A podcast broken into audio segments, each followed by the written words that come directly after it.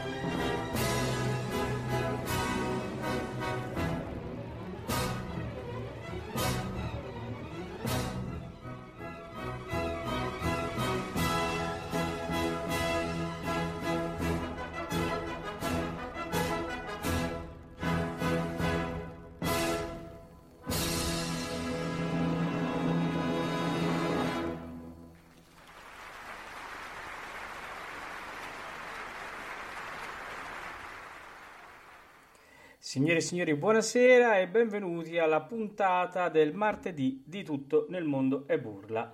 Eh, è una puntata che da parecchio stavamo covando, eh, già avevamo deciso eh, parecchio tempo fa con il nostro eh, primo gancio, poi capirete perché lo chiamo primo gancio, eh, di fare eh, questa puntata sfiziosa con due personaggi molto importanti eh, del mondo della lirica. Bene, innanzitutto prima di presentarli eh, presento eh, Max che sta qui con noi in conduzione. Una... Buonasera a tutti e benvenuti a questa seconda puntata della ripresa dopo l'estate di Tutto nel mondo e burla. Bene, allora chi abbiamo stasera? Certo, chi ha visto uh, i post di oggi sa di chi parliamo ma uh, mi piace eh, annunciarli così. Insomma, noi abbiamo cominciato oggi per dovere eh, di fratellanza, in questo caso, visto che eh, uno dei due già aveva iniziato la trasmissione nella, nella precedente puntata. Abbiamo iniziato con eh, la uh, Sinfonia della Forza del Destino di, di Giuseppe Verdi, diretta da Maurizio Barbacini, che saluto. Salve! Eccoci qua Maurizio. Buonasera, e... buonasera maestro. E chi c'è con noi anche? C'è anche il maestro Paolo, che è nostra vecchia conoscenza.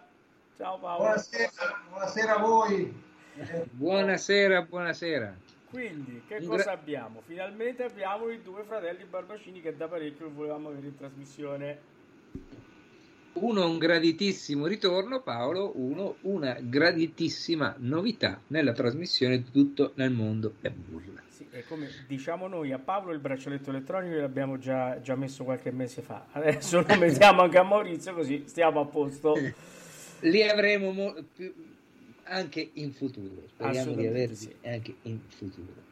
Allora, eh, eh, allora cominciamo questa trasmissione, no, Paolo? Abbiamo ascoltato la forza, eh, la, la, l'ouverture della Forza del Destino, la Sinfonia della Forza del Destino. Non so se il maestro Maurizio vuole dirci qualche eh, parola, qualche ragguaglio su questa esecuzione, da dove, eh, dove è stata eseguita, ecco, insomma, questa, quest'opera.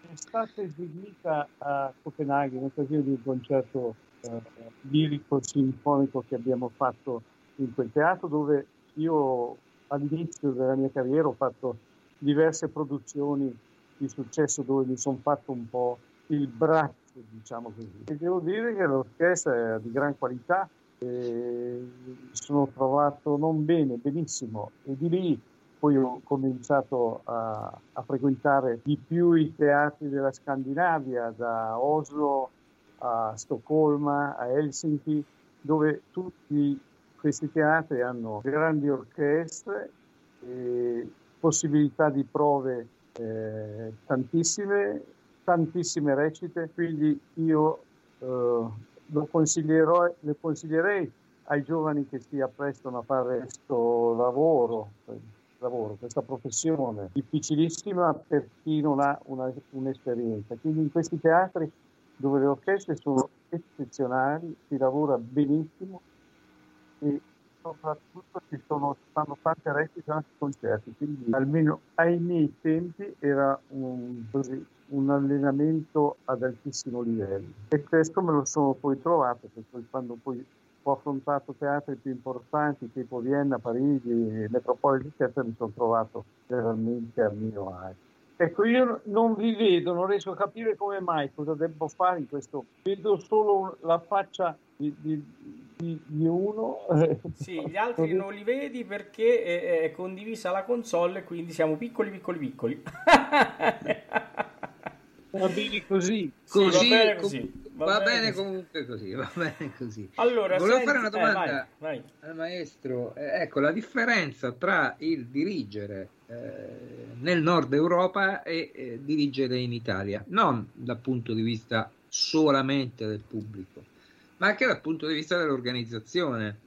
Ecco, allora, devo, se devo dire una cosa in questo senso, purtroppo l'Italia è un posto dove il giorno prima non sai cosa farai il giorno dopo, in genere, mentre nei, nei paesi nordici anche nei paesi anglosassoni, America compreso, tu sai che fra tre anni, quando hai fatto il contratto, eh, alle 11 del mattino del, del, del, tal mese, del tal giorno, eh, c'è la prova con, con, questi cantanti, con questi eh, personaggi, eccetera, eccetera, e tutto avviene perfettamente. Qui purtroppo c'è sempre qualche problema. Mi ricordo a, a, a Palermo si doveva iniziare una prova, mancava uno, mancava l'altro, ma maestro niente ci fa, cominciamo. Ma dico come cominciamo? Non possiamo cominciare, io adesso vado in camerino, quando, voi, quando ci siete tutti mi fate uno squilio, cominciamo, ma maestro, insomma un po' quel, quel fare che a volte è simpatico, come hai detto all'italiana, però la professionalità ne risente. Quindi eh, il, il come dire, noi siamo il paese del, della musica, del, della, del, del, fascino, però eh, un po' più regolato, un po' più di ordine gioverebbe molto, molto di più. Prova ne sia che nei teatri come Oslo, piuttosto che Stoccolma, piuttosto che Copenaghen, piuttosto che eh, questi teatri che all'inizio sembrano teatri un po' fuori dal, dal mondo che pensiamo noi operistico, si fanno degli spettacoli eccezionali e a volte quando vieni in certi, in certi, teatri dove è un po' tutto raffazzonato eh, ti dispiace un po' essendo italiano, ecco, questa è la mia opinione. In tanti sono... anni... No, prego, prego, adesso scusi.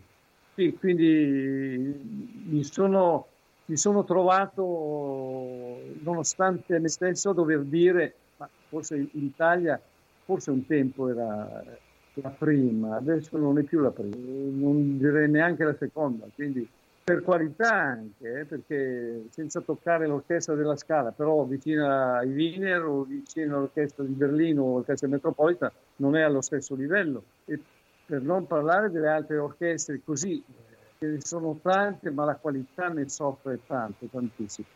Ecco, questo è il mio pensiero. Bene, bene. Poi il Copenaghen è un teatro bellissimo, no? anche come struttura eh, sul canale eh, teatro modernissimo, discussa anche su, da, dal punto di vista discusso dal punto di vista dei fondi che sono stati spesi per quel teatro, però un teatro che vedo guardando un po' il cartellone è frequentato anche da artisti italiani e non solo, ma eh, di fama eh, internazionale, segno che eh, l'appeal di, teatro, di, questi teatri nordici comincia a diffondersi un po' anche tra i vari artisti, eh, diciamo, eh, del momento, ecco, insomma, i giovani, i giovani del momento. Bene Paolo. Bene, allora eh, eh, io vedo Paolo che eh, sorride perché già forse ha immaginato quello che sto per chiedere. Avere un gemello come Maurizio eh, mo ci devi raccontare qualcosa perché eh, eh, ne avete combinate di belle tutte e due. diciamo che il rapporto gemellario è un rapporto molto particolare, va al di là dei, dei semplici fratelli, in quanto ogni volta che uno si esibisce eh, l'altro sente la, la tensione, l'emozione. E abbiamo avuto poche volte occasione di lavorare insieme. Ricordo una traviata che abbiamo fatto a Reggio di Torino, in cui eh, io cantavo Alfredo, Maurizio dirigeva. Ecco, um, sembrava che cantassimo con, diciamo, con l'automazione, ecco, sembrava una macchina automatica, un cambio automatico, in quanto non c'era mai bisogno né di guardarsi, io sapevo i suoi respiri, ma non, non li sapevo perché li avevamo studiati insieme e sapevo che sentivo le pulsazioni ritmiche identiche alle mie, per cui non eravamo mai in ritardo, è una cosa veramente eccezionale. E questo va, va a riprova di quello che ho detto prima, cioè che il rapporto gemellare è un rapporto veramente particolare. E, e avremmo potuto fare molte altre cose insieme, però eh, purtroppo le agenzie, i, i teatri eh, non c'è stato modo di lavorare molto insieme. Mi pare che qualche volta voi vi siete sostituiti. Sostituiti? No, sì, abbiamo cioè... fatto la, il primo Rigoletto, ricordo, anni e anni fa, eravamo ancora studenti, il nostro maestro Ferruccio Tagliarini era, ehm, cantava l'esempio d'amore a Benevento, nell'arena romana, in stagione estiva. E noi andavamo ad ascoltare questa recita qui, quando ad un certo punto l'impresario venne da Ferruccio e dice ma domani sera c'è il Rigoletto, ma il tenore si è ammalato, come, come facciamo? Eh, conosci qualcuno? Dice sì, certo, conosco qualcuno. Questi due ragazzi, eravamo 23-24 anni, questi due ragazzi, come questi due ragazzi? Ferruccio disse, ne rispondo io. Allora, Tagliarini era qualcuno.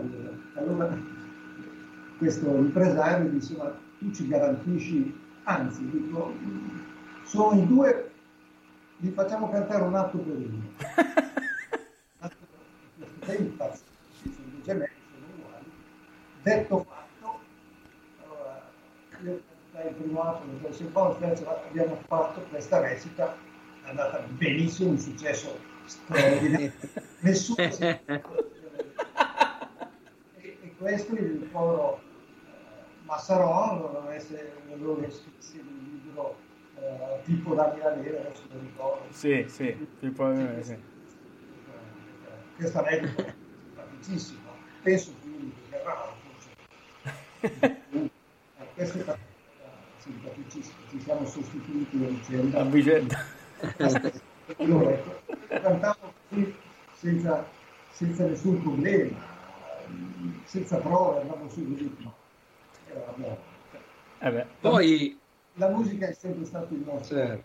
il nostro poi, poi dicevo le, le, strade si sono separate nel senso tu hai proseguito la, ehm, il canto hai fatto una strada importantissima nel canto ricordiamo il Rossini il, sì. le cose che hanno fatto passare la storia mentre eh, Maurizio eh, invece ha preso la strada della direzione d'orchestra, non prima però di aver cantato anche in una produzione importante, giusto?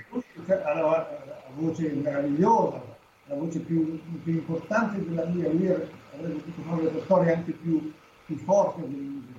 E, e, ricordo un concerto che facevamo all'inizio della carriera, una, adesso non ricordo se apparve da qualche parte, un'orchestra importante, mio fratello Maurizio cantò la Dei da Manina da urlo, da urlo, impazzì, io dissi, qui abbiamo proprio un tenore importante. E poi si è dedicato alla, alla direzione e ha fatto Qual è stato, qual è stato il momento che, nel quale eh, maestro Maurizio ha deciso di eh, tagliare con il canto e prendere la bacchetta. Credo che sia interessantissimo, glielo racconta lui. Eh, eh, sì, sì. Posso, posso, intervenire? Vai, sì, vai, sì, Maurizio, vai. Allora, la domanda è arrivata a te.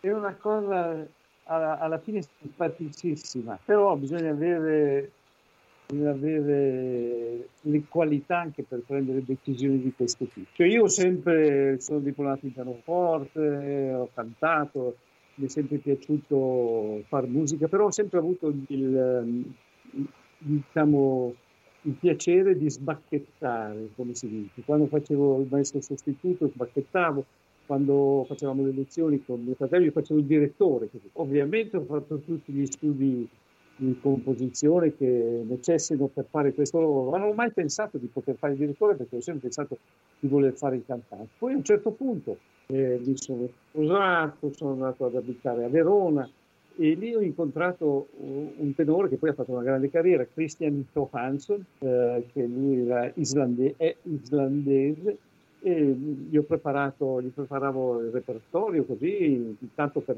ero sposato, mi dovevo, dovevo, anche guadagnare qualche soldo, mi dovevo fare usando le qualità che avevo come pianista, eccetera, perché il canto un po' qui, un po' là, non era ancora partito come avrebbe dovuto. E allora in, lui mi chiede, a un certo punto lavoriamo per qualche mese, fa delle audizioni, lo prendono un po' dappertutto, comincia a iniziare una carriera importante, a un certo punto mi chiama e dice Maurizio, senti, mi, a Londra mi hanno offerto di fare un, un, disco con la London Symphony, il mio paese, il mio governo, eh, la, eh, da dove vengo, dice, mi, mi sovvenziona un, un, disco da farsi con la London Symphony, perché vogliamo che sia una cosa importantissima. Vorrei che il direttore fossi tu. Dico, Cristian, con grande piacere, ti ringrazio della stima, però è come buttarsi dal trentesimo, dal ventesimo piano, mi, mi ammazzo comunque, dico. Io non ho mai visto un'orchestra, ma tu sei bravissimo, ho fior di direttori. Guarda, ti ringrazio, non, non mi interessa. Perché. E, e, poi sono andato in Sicilia con mia moglie a Porto Palo, l'ultimo posto della Sicilia dove se butti 50 all'ora e 100 lire ti buttavano la banana, si diceva così all'epoca. era proprio l'ultimo punto prima dell'Africa. C'era un telefono, eravamo in spiaggia, tutto c'è una telefonata per lei. Una telefonata per me, ma che può essere? Non c'erano i telefonini, niente. Allora vado, pronto, sono Cristian, e cosa, cosa c'è? Cristian, stai male? No, no, ho deciso, o tu vieni a Londra a fare questo, o tu non mi devi, quando mi incontri ti gira, io mi giro dall'altra parte, non siamo più amici, qui, là, su e giù, mi ha fatto un casino infernale. E io ho detto, ah, mi si è accesa una luce, ho ma che cosa devo fare? Il repertorio conoscevo come le tasche, tutto quanto, poi, e poi mi dicevo, secondo me io sono meglio di quello, parlando di direttore, secondo me io faccio meglio, però non avevo mai avuto, non avevo mai avuto l'occasione di, di, avere un'orchestra, soprattutto un'orchestra professionale come la London Symphony. Ho detto, beh, cosa ho da perdere? Al massimo mi diranno, signori, non sei a, a, all'altezza, eh, me ne torno a casa, tanto è, è, è, un'occasione che non mi si rappresenterà mai più.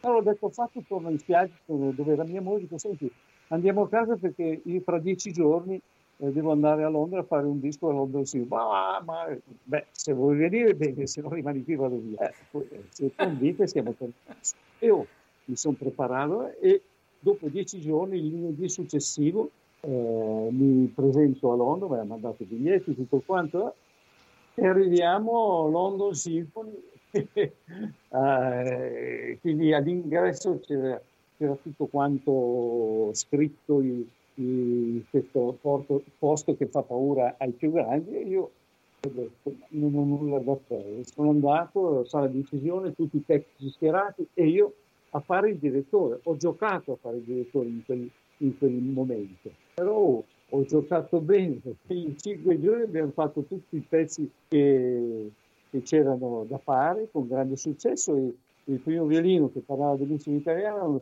mi ha fatto i complimenti, ha detto maestro quando ci vediamo per i concerti che faremo, io sono rimasto, sono venuto a casa e ho detto questo è il mio lavoro, questo è il mio Se io senza nulla sono arrivato e ho fatto un CD con tutte le aree, tutte le cose, c'è, c'è in giro, c'è anche il commercio, dico questo è senz'altro il lavoro che devo fare. E da una cosa all'altra poi l'ho fatto sentire al maestro uh, a Piero Rattarino a Torino, il quale mi diede la traviata, poi la traviata c'era Nello Santi, eh, al quale piacque moltissimo, che mi invitò a Parigi a fare le ultime sette recite di Manon Lescaut che non lo poteva fare. Mi ricordo sempre quando arrivai là, dissi che il sovrintendente tutti quanti, tu dissi se il maestro Rorbacini fa le ultime sette recite bene, se no andiamo via tutti e due. Io dissi, ma maestro, stia zitto! dicendo stia zitto, io no, no perché e mi diede del lei fino alla fine, perché diceva quando si dà del tu si rovinano i rapporti.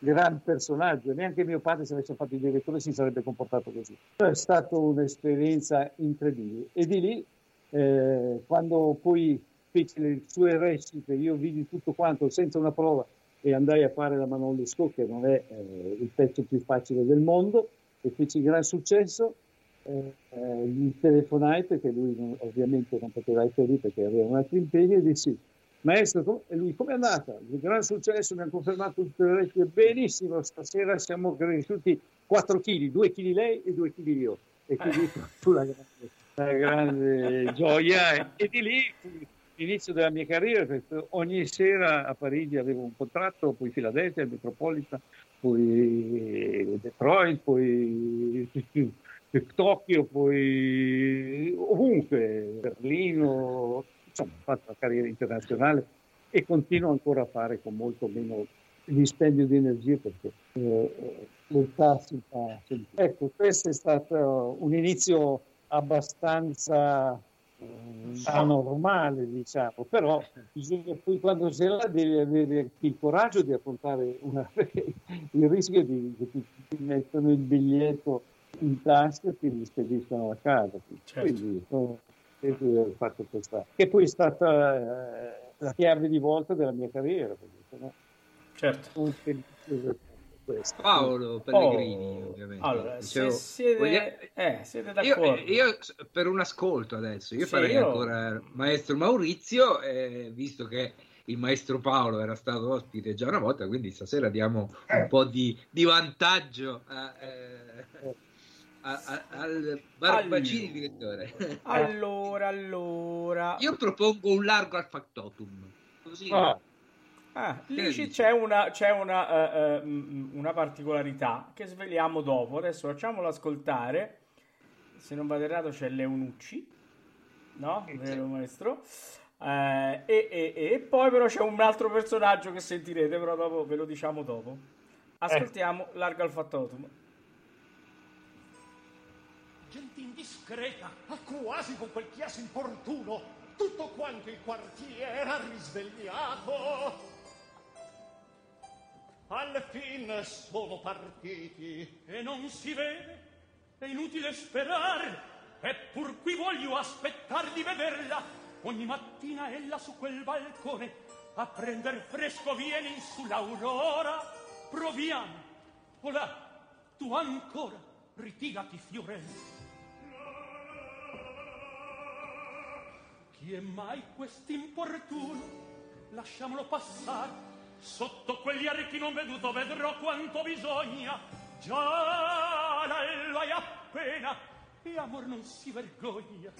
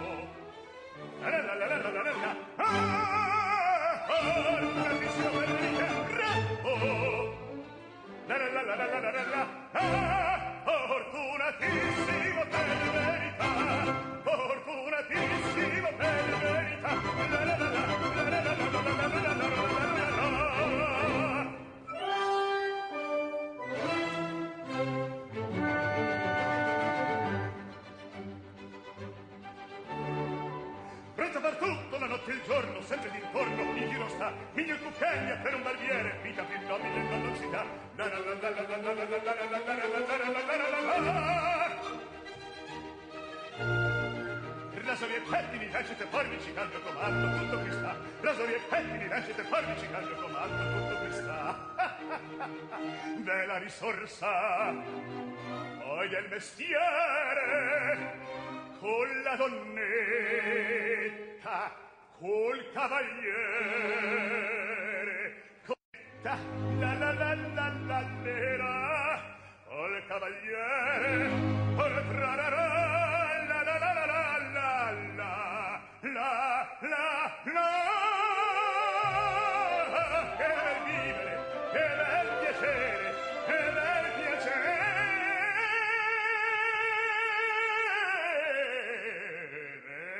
per un barbiere di qualità di qualità mi chiedono, tutti mi vogliono, donne e ragazzi, vecchie fanciulle, quella parrucca, resta la barba, quella sanguigna, resta il biglietto, mi chiedono, mi vogliono, mi vogliono, mi vogliono, quella parrucca, bella parrucca, e Figaro, Figaro, Figaro, Figaro, Figaro, Figaro, Figaro, Figaro, ai, ai, ai,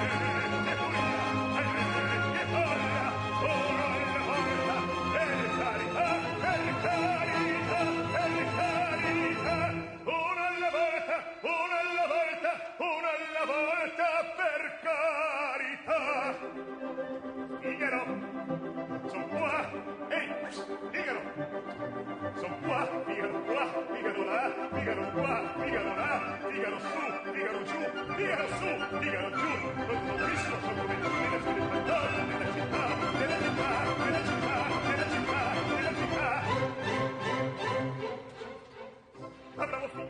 bravissimo, Adamo, Figaro, bravo, bravissimo, fortunatissimo, fortunatissimo, fortunatissimo, per verità. La la la la la la la la la la la la la la la la la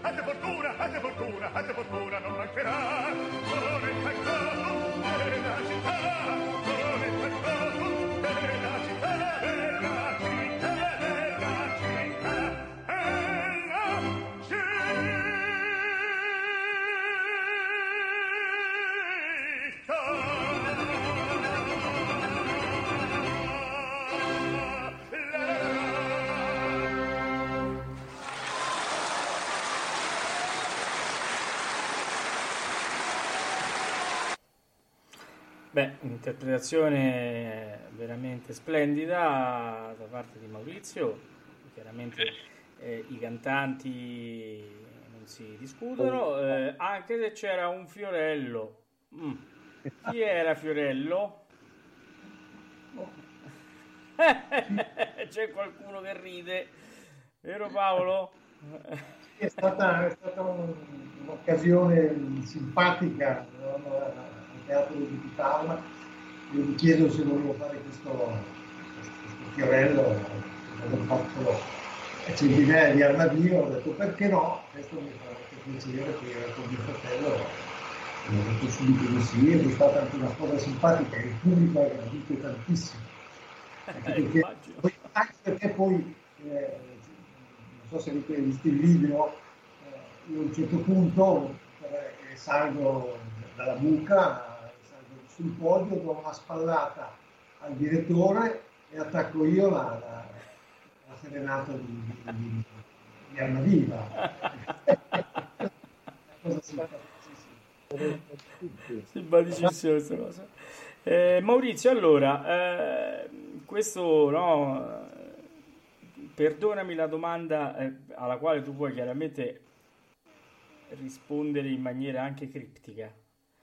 Eh, hai lavorato con tanti grandi cantanti, hai lavorato con grandissime orchestre, eh, però una domanda mi sorge spontanea. In Sì. tutti questi anni di carriera, eh, dici solamente il nome del cantante con cui hai lavorato meglio. Poi magari mi dici solamente il registro del cantante con cui hai lavorato peggio, senza chiaramente esclusa la cosa Paolo, perché sennò tu mi dici subito Paolo e lì chiudiamo la questione, insomma. Eh. Ma eh, ovviamente con mio fratello è scontato.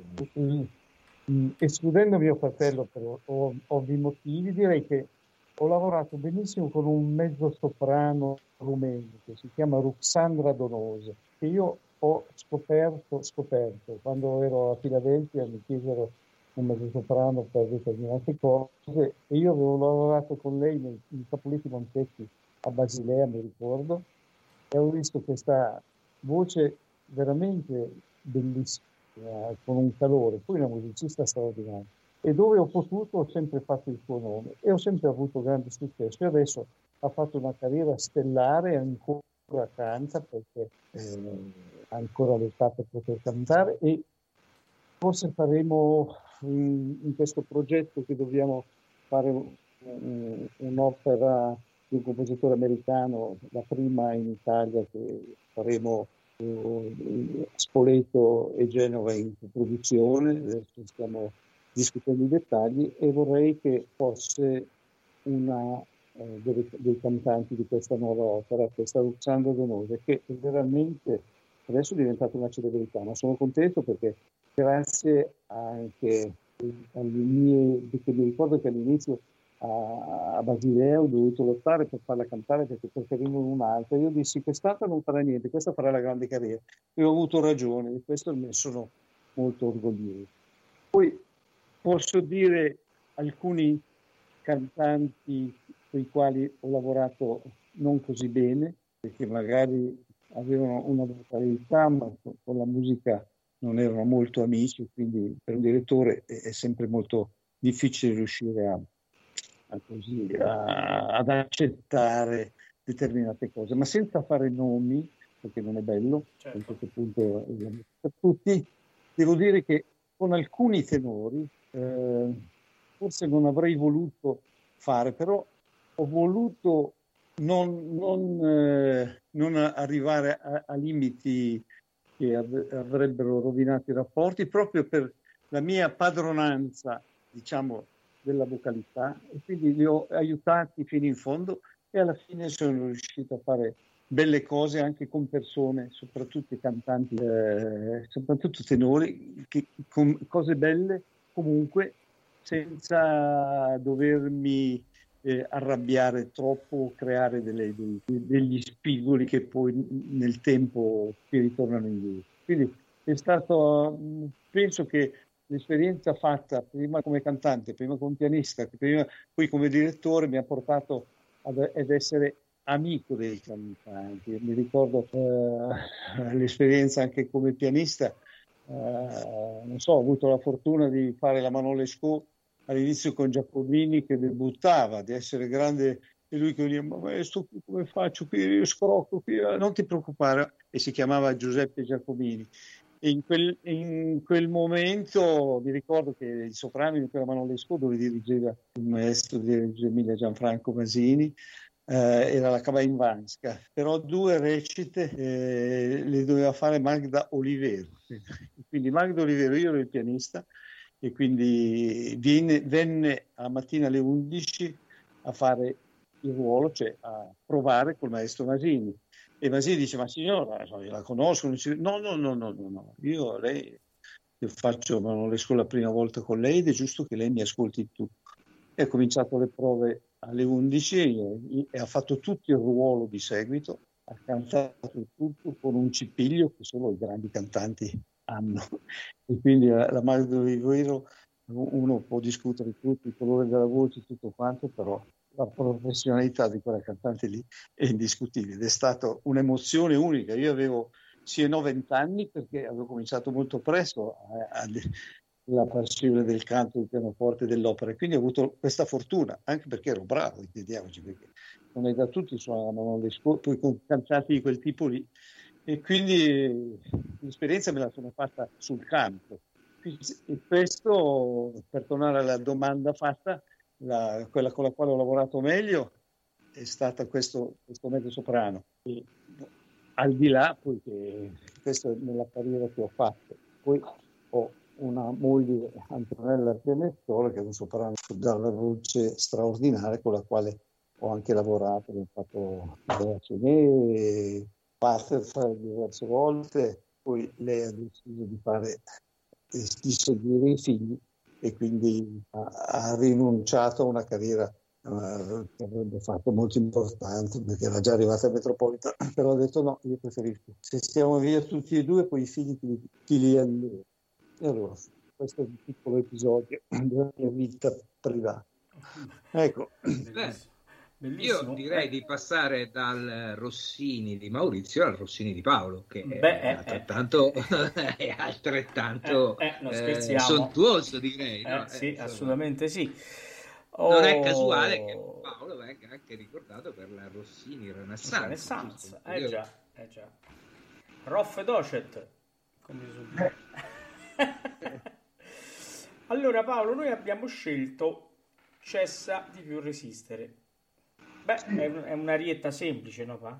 una lettera semplice, se mi permetti due parole. Vai. Cioè, come, Sì, certo. da come è nata la mia rossinianità, fra virgolette, perché io studiavo con Tagliarini, ho studiato a Morena, a Rigoletto, dovuto di aver detto prima, la Tosca cantavamo spesso eh, insieme a mio fratello. Poi a un certo punto alla, la Scala mi convocò per un'audizione rossiniana. Io avevo già debuttato nel Werther, avevo già fatto altre cose, ma a Rossini non pensavo minimamente.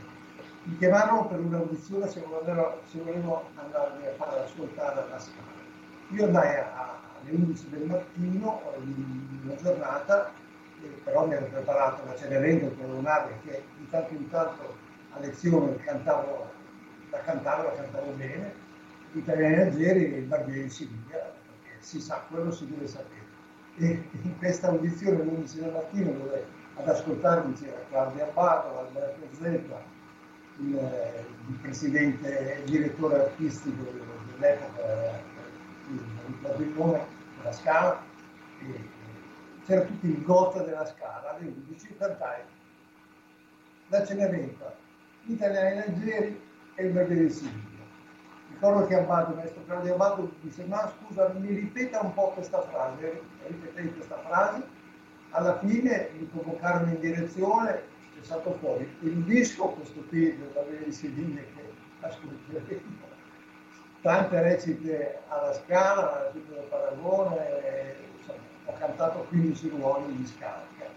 Questa è una parentesi. che Vabbè, È una bella parentesi, Paolo.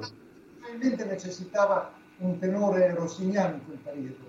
Io penso, perché nessuno aveva pensato a me come tenore rossiniano. Io avevo espresso, avevo debuttato con Shaito, che lui debuttava nel Werther a Milano a Nuovo, e avevo fatto un trionfo personale. Io pensavo che quello sarebbe stato il mio repertorio. Invece qualcuno eh, ha mutato la mia frasetta, la mia musicalità e i miei recuperi, eccetera, eccetera, eccetera. Beh, proviamo, se dovesse andare bene per Rossini, dopo io non ho potuto cambiare strada perché mi hanno fatto tanti, tanti e tante offerte che sono dovuto andare perché era stato solo felice. E senti, ma cessa di più resistere, no? Eh, per tanti anni non è mai non è stata eseguita, no? Per i tagli di tradizione, le solite... Perché, perché alla fine, sai, il Conte Almaviva canta, eh, si, si cambia d'abito quattro volte, è Eh, un'opera costosissima. Eh sì, l'ho fatta anch'io, è tremenda. C'è questa bella area, c'è se di più resistere, Eh. però eh, ovviamente la tagliamo perché... Eh, credo- diciamo che, che molto spesso la tagliano perché magari mh, non è nelle corde di tutti i tenori. Eh già, Questa- eh già. eh, ecco. è totalmente diverso da tutto quello che viene prima che Eh, eh sì, eh sì.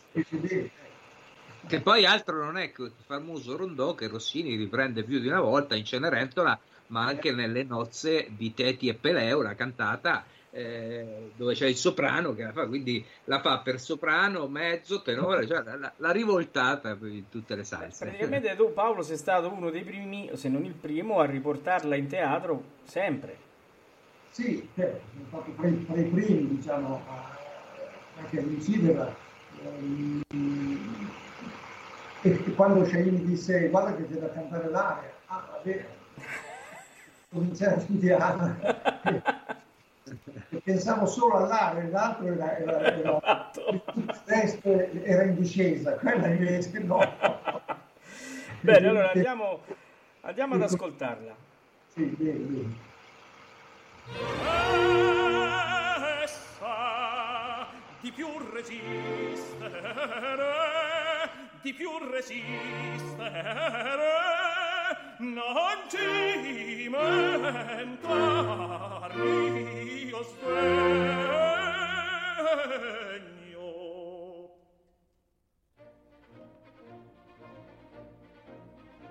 spezzare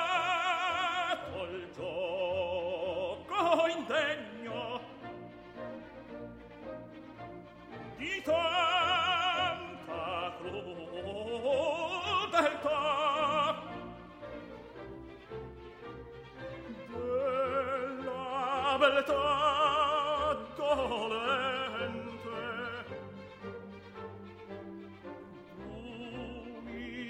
innocente amore. L'avaro tuo furore di un altri avvera l'avaro tuo furore no più non trionferà quella beltà dolente d'un innocente amore la farò.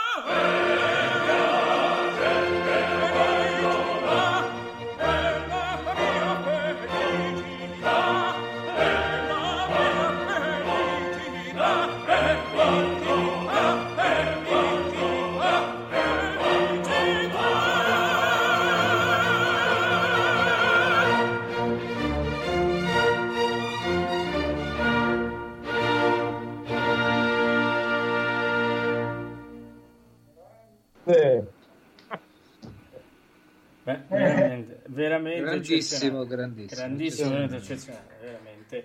Eh beh, eh, la classe non è acqua, vero? Non è davvero. Eh, eh, È veramente, veramente straordinario, veramente straordinario. Questo... No, io volevo fare una domanda eh, quando si parla di appunto rinascita rossiniana, no? Eh, diciamo, fine anni 60, primi anni 70, Claudio Abbado è stato sicuramente uno dei principali. Ecco, che, qual è la differenza secondo voi? È una domanda per entrambi, sia dal punto di vista direttoriale, quindi di interpretazione, di revisione delle partiture, e sia dal modo di cantare tra i Rossini, diciamo, di Abbado in poi, quindi quello più, tra virgolette, filologico, se vogliamo dire così, e quello che invece si cantava magari un po' prima.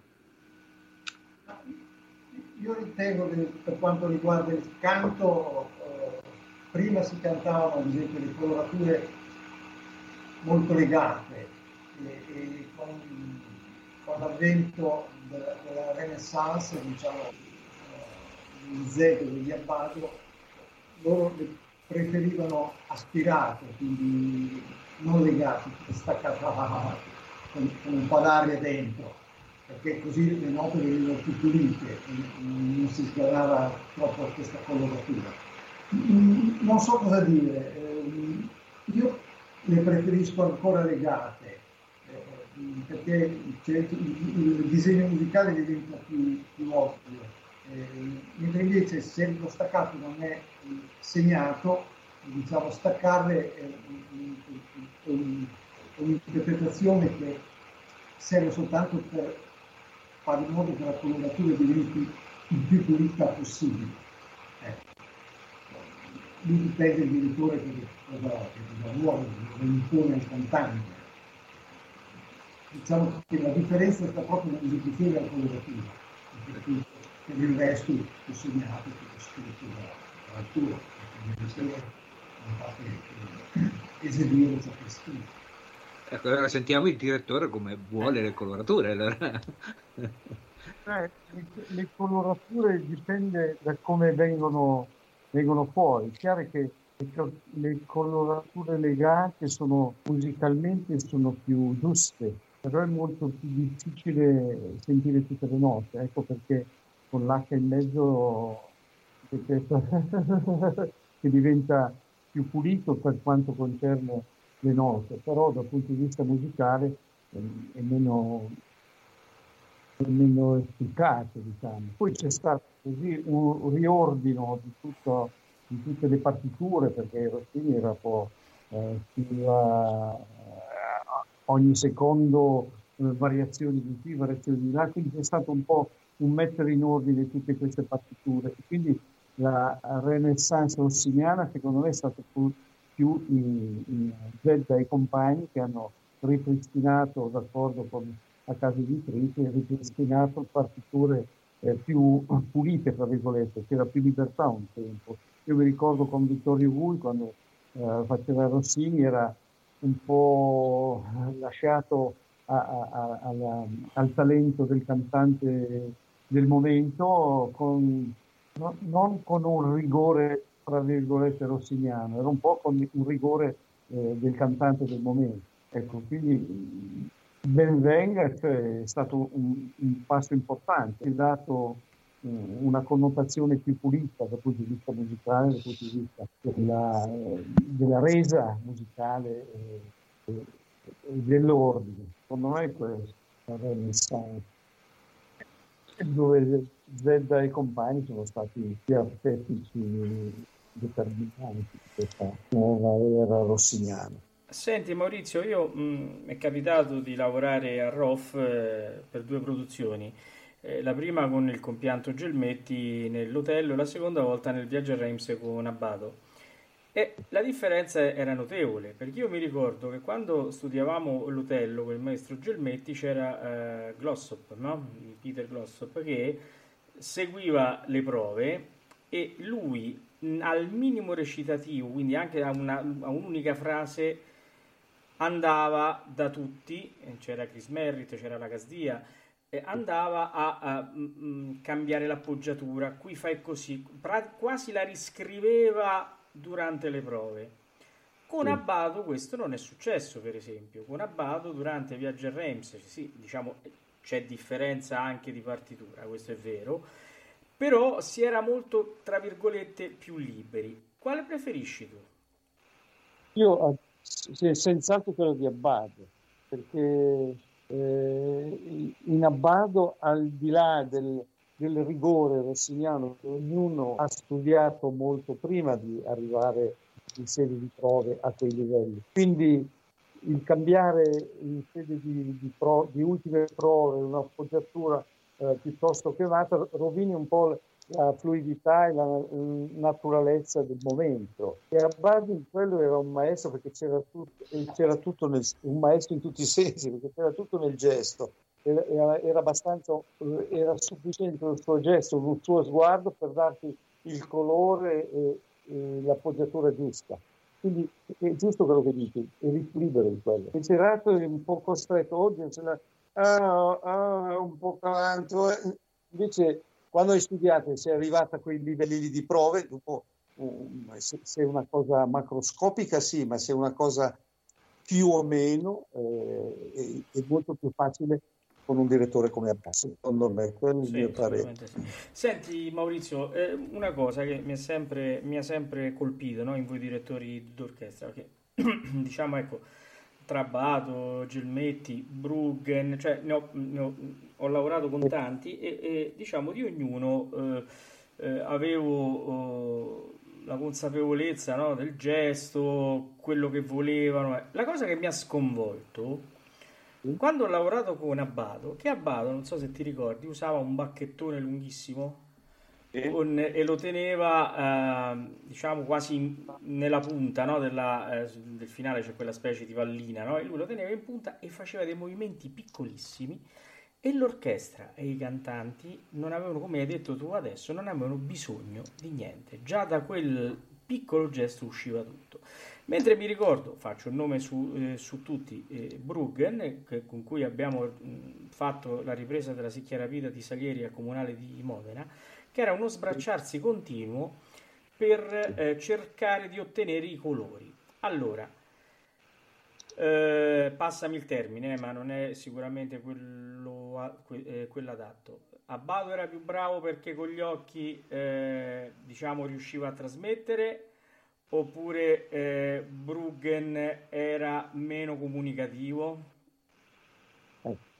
Allora, secondo me il direttore deve avere una cosa importante, come il cantante ha la voce, il direttore ha il braccio, perché poi lo studio fa il resto. Però il braccio di un Abbado o di un Karajan è determinante ai fini, ai fini del, del, risultato, del colore, del, del, del fraseggio, perché un gesto rigido, un gesto un po', eh, come posso dire, non con quella morbidezza, con quel, quella supplessa espressiva che può avere un, un, un abbado piuttosto che un Karajan, fanno la differenza. Ecco, nel caso mio, che non, non voglio mettere al paragone, di, al paragone di questi mostri, però io quando ho affrontato la London Symphony mi sembrava di, di dirigere di, di, la cosa più facile di questo mondo perché avevo un Ferrari sotto, però ero capace di condurlo perché? Perché avevo un gesto importante. Ecco quello che dico. Quando un cantante ha la voce, ha fatto il 90% della, della sua strada. Lui ha la voce, poi studia, mette a posto le voci, tutto, eh, i fiati, tutto qua, però di base alla voce, una bella voce, quello funziona.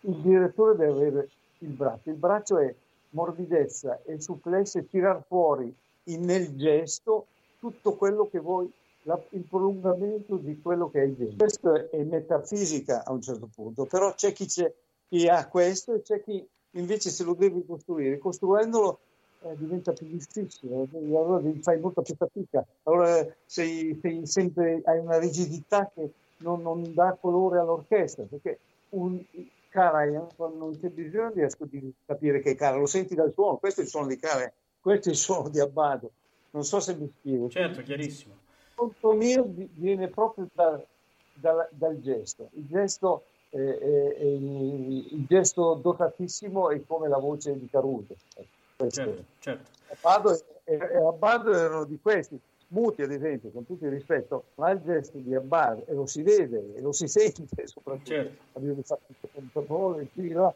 seguite, ah, è sempre rigido, grande direttore, grande musicista, ha tirato fuori tante cose, però se paragoniamo i due, l'altro sembra non faccia nessuna fatica. È vero, ecco, è, vero, è, vero, è vero. Oh, Paolo, io... da... ah, scusa Max.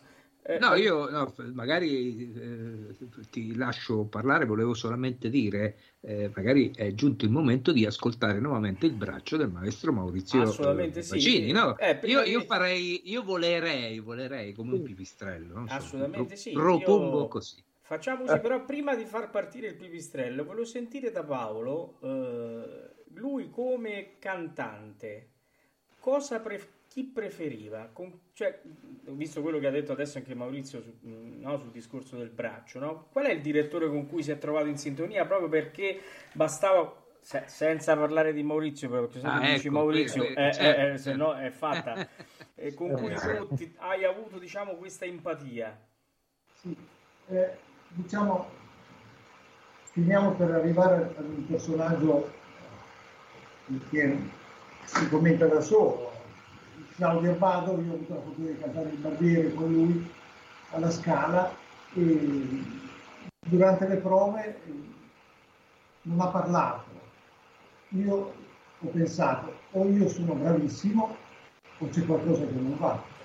Ma lui dirigeva, riprendo il discorso di mio fratello, proprio con questa morbidezza e mi faceva, mi seguiva e, e, e con grande leggerezza con grande souplesse e io ho cantato tutta la prova benissimo. Poi andiamo in orchestra e ricordo che lui mi disse buonasera, buon... cioè, ricordati Paolo che io non mi fermo, buonasera, mio signore, cioè, non mi fermo, solitamente si fa una corona lì, però lui non la voleva fare la corona. Beh, quello che sto per dirvi è veramente straordinario perché io ero abituato a, fare, a fermarmi nella corona. È il, nella, diciamo, durante la recita arrivo a quel punto, canto tutto tranquillamente, con, con grande feeling. E, e io mi fermo, eh, buo, e io mi fermo e Abbado aveva capito un attimo prima che, che mi sarei fermato e ha tenuto il dito, la bacchetta alzata e detto buonasera. E dopo quando abbiamo finito sono no, ma abbiamo già capito lui. Per dire Fantastico. Un altro direttore con il quale ho lavorato molto bene, dicevo un film, era Bruno, Bruno Campanella. Sì. Bruno Campanella ho cantato diverse cose. E lui era un altro direttore che creava un'empatia molto, molto viva, molto forte. C'era, c'era, bisogno di poco, uno sguardo ed, ed eravamo in perfetta sintonia. Questo, questo un direttore che ho apprezzato, con il quale ho lavorato, anche Gabriele Ferro, anche addirittura molto, molto bravo. Gernetti anche del Partito Pasquale a Roma, perché siamo andati in tournée a Budapest, anche lui era lui si beava un po' di se stesso, del suo gesto, eh, cercava sempre di, di, di metterlo in evidenza insieme alle sue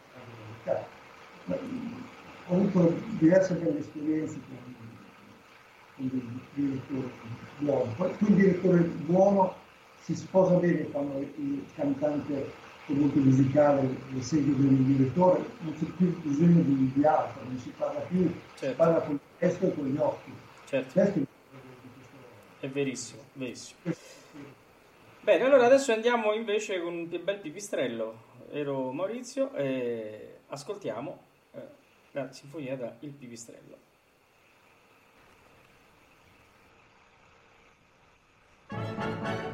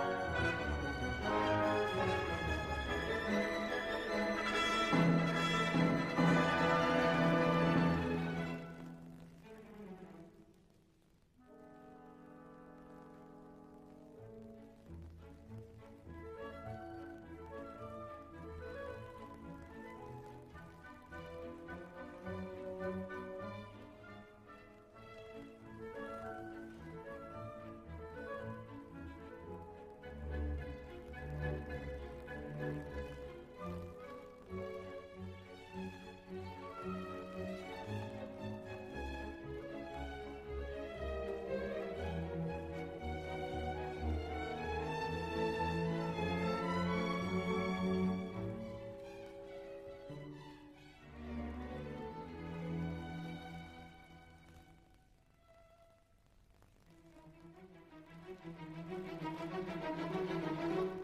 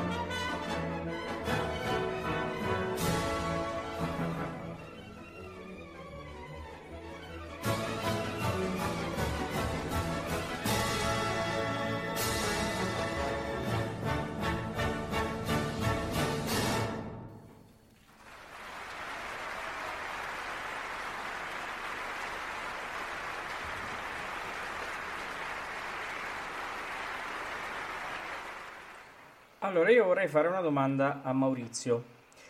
Sì. La cosa che mi, eh, diciamo, mi fa eh, piacere ascoltare è il suono che tu imprimi all'orchestra. Cioè esce un suono di un'eleganza sopraffina e non è da tutti. Questo eh, mi, mi- mi ti fa chiedere, ma eh, perché siccome ho sentito altre cose e sento che questo suono elegante esce sempre, ti chiedo come fai con le diverse orchestre a riuscire a tirar fuori, perché non sono tutte la London Symphony, insomma, qual è, qual è- come ti approcci tu per avere questo suono bellissimo? Sì, ti ringrazio del complimento perché è una caratteristica di ogni direttore. Quindi il fatto che tu riconosca che è un suono brillante ma con classe, eccetera, ritorno al discorso che facevo prima. Dipende tutto dal gesto. È il gesto che fa il suono. Infatti ogni direttore ha un suo suono perché eh, non c'è bisogno, io mi sono dimenticato, ho fatto il nome di, di Abbado e di Karajan, mi sono dimenticato di- di Ca- il nome di Carlo Schreiber, che è un altro mito irraggiungibile proprio per la gestualità. Quando senti il suono di, di, di Kleiber che si assomiglia a quello di Abbado, senti questa, questa cosa che viene da, da- non, non so da dove, è una cosa metafisica, secondo me, perché non c'è una spiegazione, non c'è che puoi dire a un allievo, tu adesso fai così, tiri su il braccio così, il suono, no, è quello che viene da dentro. Almeno questa è la mia, esperienza, quello che ho potuto capire della direzione d'orchestra, che secondo me è un fatto metafisico, al di là del 1, 2, 3, 1, 2, 3, 4, che è abbastanza facile e scontato, è semplicissimo, ma c'è chi lo fa in un modo e viene fuori un suono bello, pastoso e morbido e ci sono tutte le dinamiche senza bisogno di, di forzare nulla e c'è invece quello che non ha questo dono, eh, che ha, è, è bisogno di dire qui più piano, qui più forte, qui più forte. Ecco, questo è il non direttore naturale, non ha la natura del direttore. E questa è la spiegazione. Ma mi fa piacere che tu l'abbia, che tu l'abbia detto. Sai perché? Perché mia moglie una volta eh, fecero una cosa per radio o per televisione, una cosa che avevo diretto io, e lei dalla cucina stava facendo, ma questo qui è il suono di Maurizio, è andato di là ed ero io. Quindi c'è una, una cosa simpatica, ti ringrazio, sì, sì, è stata un'operazione giustissima. Veramente è una cosa che salta veramente all'orecchio. E devo dire che oggi quando ascoltavo, eh, dico fammi un po' sentire, perché prima ho ascoltato solo Copenaghen, no? ho visto Copenaghen, poi dico fammi un po' cercare altro perché mi aveva colpito questo, questo, questo suono che è veramente riconoscibilissimo ed è molto bello ed è anche... Eh, ehm, eh, avvolgente, è una cosa che ti, che ti, prende. Devo dire che veramente eh, mi ha colpito tanto. Devo farti i complimenti perché non è da tutti. Purtroppo oggigiorno il, il, il, riconoscere il suono non è da tutti. Cioè, complimenti. Grazie, grazie Maurizio, grazie tante. Allora, poi Beh, io... Eh, no, io visto che ci siamo, abbiamo cambiato repertorio, siamo usciti da Rossini, siamo andati a Strauss, eh, sempre piacevole vorrei far sentire anche il Paolo Barbacini non Rossini, non rossiniano, no? E andrei su una interpretazione lirica, eh, diciamo, della Bohème, una bella gelida manina che ci sta sempre bene, penso, no? Eh? Sei d'accordo Paolo? Sì, Nella... eh, ecco. È stata un'esperienza molto bella anche quella, eh, ma poi ho, mi hanno etichettato come rossiniano e eh. No, perché la voce si sente che adesso poi ascolteremo, però insomma la voce lirica viene fuori comunque. Uno che ha fatto Werther, poi non scherziamo. Certo, certo. Eh, lo, devo, lo devo trovare Paolo, c'è in giro? Werther? Sì. Sì, c'è, c'è, c'è, c'è. Ma c'è l'incisione completa? No, completa ce l'ho io in, in in CD, in cassette, no, no, no, c'è, c'è l'aria. Eh. Beh, comunque ti verrò a trovare per l'incisione completa. Sì, magari sì. Eh, benissimo, poi andiamo a trovare anche Maurizio che, che è stato dove, eh, dove stai tu? Eh, abita da te, eh, Max? Sì, a Verona. A Verona sta. Ah, certo. bene, bene. Allora, bene, allora. Siamo Verona, vicini Max, di casa, quindi, siamo vicini di casa. Sì, sì. quindi quando vengo su vi andiamo a trovare tutti. Allora, sentiamo la, la gelida manina di Paolo. Thank you.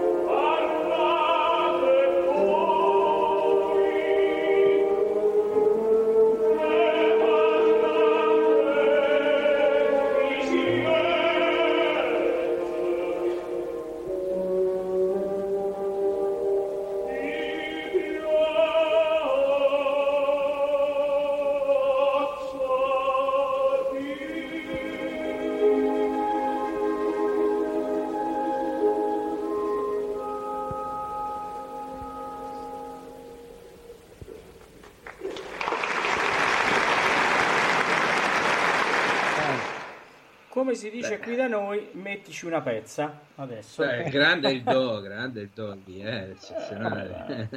Eh, ragazzi, altro che Rossignani. Sì, beh, certo, non, non c'è dubbio, però, eh, sì, la manina dico, eh, non c'è male, vero Paolo? Dico, eh, veramente. Veramente bravo, devo dire che mi ha emozionato moltissimo ascoltare sì, questa, questa manina.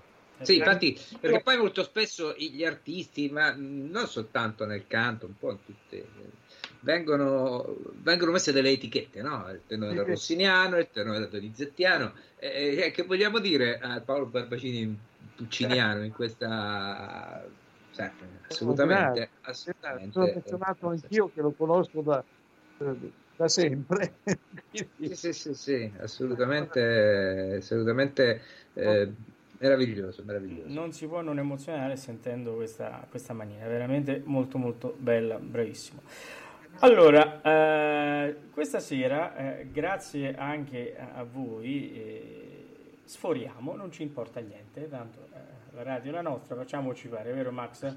Certo, certo, Oh, perché l'occasione è ghiotta e ci piace stare insieme a voi. Devo dire che una cosa bella di questa radio, penso che Max è d'accordo con te, che ci dà la possibilità di eh, conoscere del- degli artisti come voi che eh, danno Certo, onore certo, alla certo, nostra lirica, alla nostra musica in Certo, generale certo. e quindi dobbiamo veramente farvi complimenti a tutte e due. E, allora Max, siccome eh, eh, siamo riusciti a eh, ritrovare la gazzetta, giusto? Sì, Io, mh, siccome eh, eh, oggi diciamo, Paolo già è stato nostro ospite, quindi lo sa che eh, concluderemo con Maurizio, con la gazzetta. Sì. Oh, eh, allora, innanzitutto la promessa a tutti e due che resterete con noi, sicuramente eh, insieme, mm, ci abbiamo tante cose da dover fare, quindi eh, compatibilmente con i vostri impegni vi, eh, diciamo, vi riagguanteremo tutti e due per eh, un'altra bellissima trasmissione. Allora, eh, Maurizio, so che fra poco tu riparti, vero? Sì, vado, mh, ho iniziato un bel rapporto con il teatro di Praga, dove ho Eh. fatto, sono andato per fare una ida, ho fatto un grande successo e poi purtroppo il Covid eh, ho, perso una quindicina di recite, però mi hanno già rifatto i contratti per, eh, prossimamente per Butterfly e Aida ancora per diverse recite, quindi sono, sono due pezzi che mi piacciono molto, quindi vado con grande, con grande piacere. Poi c'è questa eh, cosa, come accennavo prima, questa opera nuova di questo compositore famoso americano, Richard Danielpour, che ha già Mhm. fatto cose importanti in grandi teatri. E, e questa- sta scrivendo questa nuova opera eh, che si chiama eh, Grand Hotel Taurus, Grand Hotel Taurus, ehm, molto, eh, la prima sarà a Los Angeles e a Filadelfia nel 2024, quindi io ho dato il mio, il mio ok, però ho una certa età, quindi spero di arrivare nel 2024. Eh. Ma sei giovanissimo, che certa età? Eh beh, insomma, sono giovanissimo no, però insomma, mi, mi mantengo abbastanza in Eh. salute. di- di- di- forse quindi. di questo ti mantieni in salute, perché penso, poi adesso ci incontreremo a Spoleto il 27 perché mi danno il premio Thomas Shippers eh, e quindi Oh, in quell'occasione ci incontriamo con tutti i partecipanti a questo progetto importante fatto con l'America la prima, la prima in Europa sarà in Italia, quindi prima a Spoleto, poi a Genova, perché prima avevamo visto Vienna, avevamo visto Praga, ma non è stato possibile. E quindi dobbiamo fare gli accordi il, 20 il 28, il 27 questa presentazione, il 28 ci sarà questo pranzo di lavoro con tutti quanti i registi per discutere i dettagli dell'operazione. Bene. E quindi questo mi, man- mi mantiene in, vita musicale, diciamo, la testa eh, si muove perché c'è partiture nuove, c'è da studiare, quindi Eh, quindi, oh. con, con- con- con piacere. E, e noi di Ameria Radio seguiremo questo percorso perché ormai il braccialetto elettronico non te ne sei accorto ma è già acceso. Quindi... Bene, allora uh, io ringrazio Paolo uh, e eh, Maurizio Barbacini per la simpatia e per la cordialità che eh, hanno Grazie. dimostrato questa sera, oltre veramente il grande onore che, che, ci hanno fatto. Paolo per la seconda volta, Maurizio per la prima, ma è la prima di una serie, eh, quindi... Allora, eh, Max, eh, niente, ci salutiamo oh, facendo sì. sentire la gazzetta eh, diretta da Maurizio oh, e, e, noi diamo appuntamento a venerdì. La, la, la, gazzetta che altro non è l'overture ovviamente, eh, che è l'overture della Cenerentola, giusto? Mi correggi? è, è, è, l'uso rossiniano di prendersi le sinfonie, l'overture oh. e non solo perché abbiamo sentito prima il rondò eh, di, mm, eh, dell'aria finale di, del Barbiere di Siviglia che poi Rossini la riprende per, come avevo detto già prima, proprio per la Cenerentola, quindi c'è questo uso di utilizzare materiale proprio. Benissimo, allora noi diamo appuntamento invece a venerdì eh, dove parleremo uh, di Sonnambula, eh, anche perché si sta avvicinando Caccia all'Opera e quindi eh, dobbiamo uh, tener fede no, al premio che era stato assegnato certo, l'ultima volta certo. alla Sonnambula che poi andrà in onda domenica sera nell'edizione di Maria Callas. E già so che qualcuno uh, uh, esulta dall'altra parte. E, e um, vi dirò che forse durante la puntata di venerdì ci sarà una sorpresa. Un collegamento forse non lo so lo vedrete Bene, ehm, per chi eh, volesse riascoltare eh, la, la, trasmissione di questa sera la ritroverete sia su Facebook sia sul sito ameriaradio.com eh, chi volesse fare eh, qualche richiesta può scrivere ad ameriaradio.com e seguirci sul uh, profilo Instagram ameriaradio 2020 Bene, eh, Paolo, però ti sei, ti, sei, dimenticato che eh, anche su YouTube si può riascoltare. Ah, certo, eh? si può ascoltare anche eh, su eh. YouTube, certo, ah, giustamente. Ah, beh, io ho, ho, un'età, eh. Eh, appunto. Scusa, no, ma appunto, non ti riprendere il pane che tu sei più anziano. Oh, chiaramente vi ricordo che c'ha circa 4-5 mesi più di me, però va bene. Allora, buonanotte, buonanotte a tutti. a tutti. Allora, a presto. Ciao, ciao Paolo, ciao Maurizio, ciao, grazie. Ciao, ciao, grazie. Ciao, grazie. quando